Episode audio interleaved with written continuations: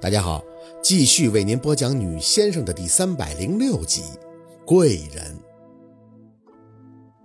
天色明亮，耳边是声声的鸟啼，不远处高山流水，薄雾缭绕。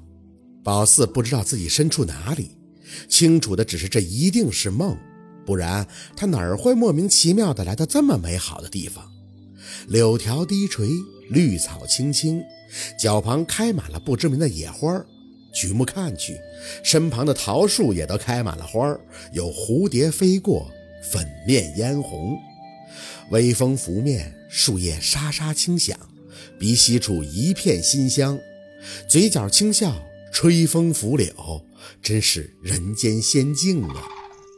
吱扣扣的鸣叫声似从天际传来，这声音惊讶的抬眼，远处的瀑布流水处缓缓地飞来了一只大鸟，仍是黑颈长喙，头顶一点夺目的红。鹤是仙鹤，直到看清楚了坐在仙鹤背脊上面的人，宝四嘴角不禁大大的牵起，舅老爷抬脚往前跑了几步，看着那仙鹤渐渐的飞近，隔着宝四七八米的距离，在半空中轻轻地忽扇了两下巨大的翅膀降落。舅老爷的样貌丝毫未变，身上也还是那一袭熟悉的蓝衫，看着宝四，他嘴角轻笑，身体轻轻一跃落地，像是在走，可又很轻，几乎没有看到他怎么迈步，就站到了宝四的身前。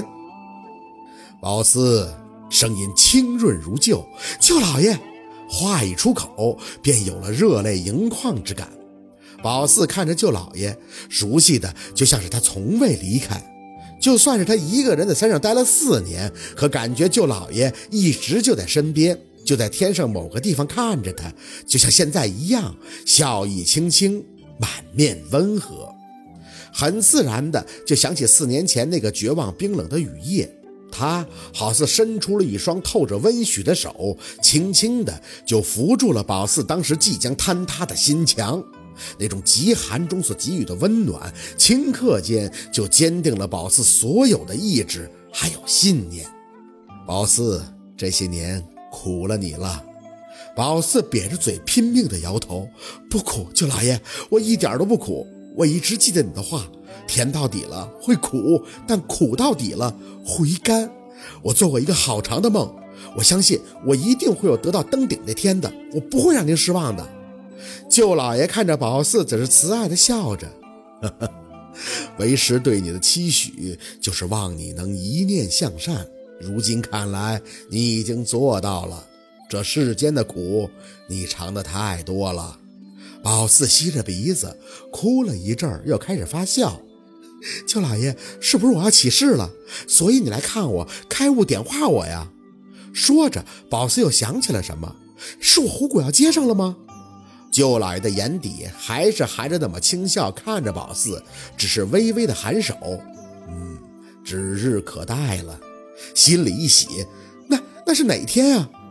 他没有应声，指尖微微的抚了抚宝四的发丝。宝四，为师告诉过你，大先生可不是一日而为呀、啊，须识人间百味，历经苦楚，戒骄戒躁。无论何时都要一念向善，心之所为何事不成啊？脑袋里顿时通透。宝四点了一下头，舅老爷，宝四明白了，我是着急了，顺其自然就好，我会坚持的。舅老爷嘴里发出清润的笑意，哈哈哈哈，无论何时都要记住，勿忘初心，方得始终。宝四嗯了一声，感觉有风而起，仙鹤扣扣地叫了两声，知道舅老爷这是要走了，可还是有几分心急的出口。舅老爷，宝四还有一事不明，那陆佩是宝四的贵人，他一直在帮我，可是为什么我小的时候姥姥却不希望我和他有所牵扯呀？舅老爷转身背着宝四，身体跃起时，双腿直接盘踞在鸟背上，再看向宝四的眼底却有细微的复杂。常人只会看到一步，然或者是两步、三步，但最后一步却是谁也看不通透的。明明是躲不掉的缘分，可我还是会因为心疼你而出手干预，事实上毫无他用。宝四没太听懂，舅老爷，那我和陆佩？舅老爷没再看他，只是喟叹一声，哎，得也是他，失也是他呀。什么意思？舅老爷的手里不知何时又多了一个拂尘，在手里扬了扬以后，仙鹤就展翅飞了起来。宝四出口想叫，却听着舅老爷的声音从天际处悠悠地传出，宝四啊，你要记住为师和你说过的话，无论遇到什么都要坚持你入道时的那颗本心呀、啊。宝四呆呆傻傻地哦了一声，再想多问什么，却已经不见了舅老爷的踪影，脑海里还在转着舅老爷那句关于陆佩的得失，这究竟是什么意思？四姐，四姐！小六熟悉的声音仿若从很远的地方悠悠传来。宝四循声四处看看，眼前青绿的景象开始慢慢的隐匿在黑暗里。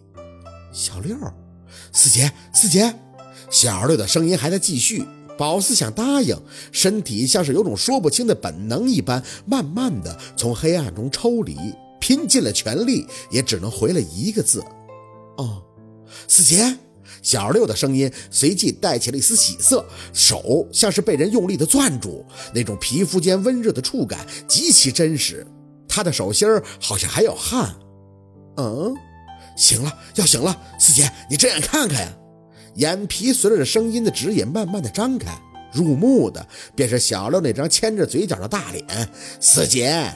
宝四一时恍惚，眼珠子转动了一圈，这才确定是雷大哥最先给他和安九安排的房间。卧室里各种摆放的装饰品都给宝四一种很真实的现实感。很奇怪，明明睁眼的感觉费了千斤的力气，可一见到小六，这身体却很舒服，疲惫感无影无踪。四姐，咋还反应迟钝了呢？小六见宝四不答话，还有几分紧张，手在宝四眼前晃荡两下，就开始自问自答。秦大哥明明说你醒了就啥事没有了呀，难不成那天晚上蹦得太欢了，受什么刺激了？我就说正常人哪会那么叫唤，跟狼嚎似的。哎，四姐，你认识我是谁不？滚！宝四无语地吐出一个字儿，你才狼嚎呢。小六听完宝四的话，就颠颠地笑了起来。嘿，会骂人，嘿嘿，会骂人，会骂人就说明没问题了。哎，你都不知道啊，你又睡了两天，还好有过一次经验，不然我这都要吓死了。两天？宝四拍了拍自己的额头，哎，可不是得两天吗？借了两次气，后边的气来的太多了，事后就得好好缓缓呀。就和那次在温琪医院里请仙那是一样的，身体的承受力不行，再加上愤怒，杀了那么多的阴灵，不休息足了那就得作病。一般靠请仙出道的先生大概都要面临这个问题，这就是个身体自我修复的过程。还说呢，都赶上拍武侠片了。雷老这两天没念叨别的事儿，不是说你拿着两把镰刀飞檐走壁，那就说秦大哥用钱包现出金光，还有硬币也能出现金光的事儿。那家伙给你俩夸完了都。宝四轻笑了一声，秦森的金光咒啊，也的确是让我开眼了。哎，对了，他人呢？啊，秦大哥呀！小六收起了不正经，坐在宝四的床边。他昨个也回去了。陆大哥这不在，公司那边的事情都找他嘛。他本来要等你醒过来，后来说有合作商要见面，还赶上了什么年会尾牙啊，电话特别多，一直催促，他就先走了。走之前跟我们说了，让我们别担心，你睡好了就会醒的。说这先生都有这么个过程。秦森就这么回去了啊？坐飞机回去的，要不然怎么回去啊？宝四叹了口气，哎，我不是那意思，我是想着要好好谢他的嘛。那安九呢？安九没事吧？九姐啊。小六指了指旁边的卧室，他在那屋躺着呢，那晚上挺吓人的，吐了好几口血。雷老说要带他医院看看，他没用，说没事儿，跟你一样，休息两天就好了。说是什么那个猫啊，把他蜈蚣给挠了，这蜈蚣养好了，他也就好了。你还不知道他吗？跟个爷们儿似的，大大咧咧的。心里吐着口气，啊、哦，安九没事就好。虽然这件事宝四虽然一开始就知道很有难度，但是还是犯了低估对手战斗力的错误。就算是最后一怒之下借来了气，看着很飒很帅气，可硬论起来，安九和秦森都是功不可没的。没有他们俩帮忙，宝四上哪能到处空去借气呀、啊？那那陆佩呢？小六看着宝四无奈的抬起手，哎，四姐，我算是看出来了，你这税丢两天，我要是不给你说个明白，你消停不了。陆大哥呢，给你打了好几个电话，你肯定是接不了啊，所以我就接了。我知道你会怕他担心，所以我就简单的说了几句，就说你没事，让他放心了。哎，对了，还有一个廖大师给你来电话，一听说你劳累过度就睡觉，说等你醒了再给你打。还有我爸来两个电话，主要是问咱俩元旦回不回家，我就说不一定，看看你还有没有事情要看，要没事的话就回去。哦，对了，还有雷大哥的媳妇儿，说是没事了，也要这两天出院，说还要见见你呢。啊，至于别的，那、嗯、应该没了。你还有疑问吗？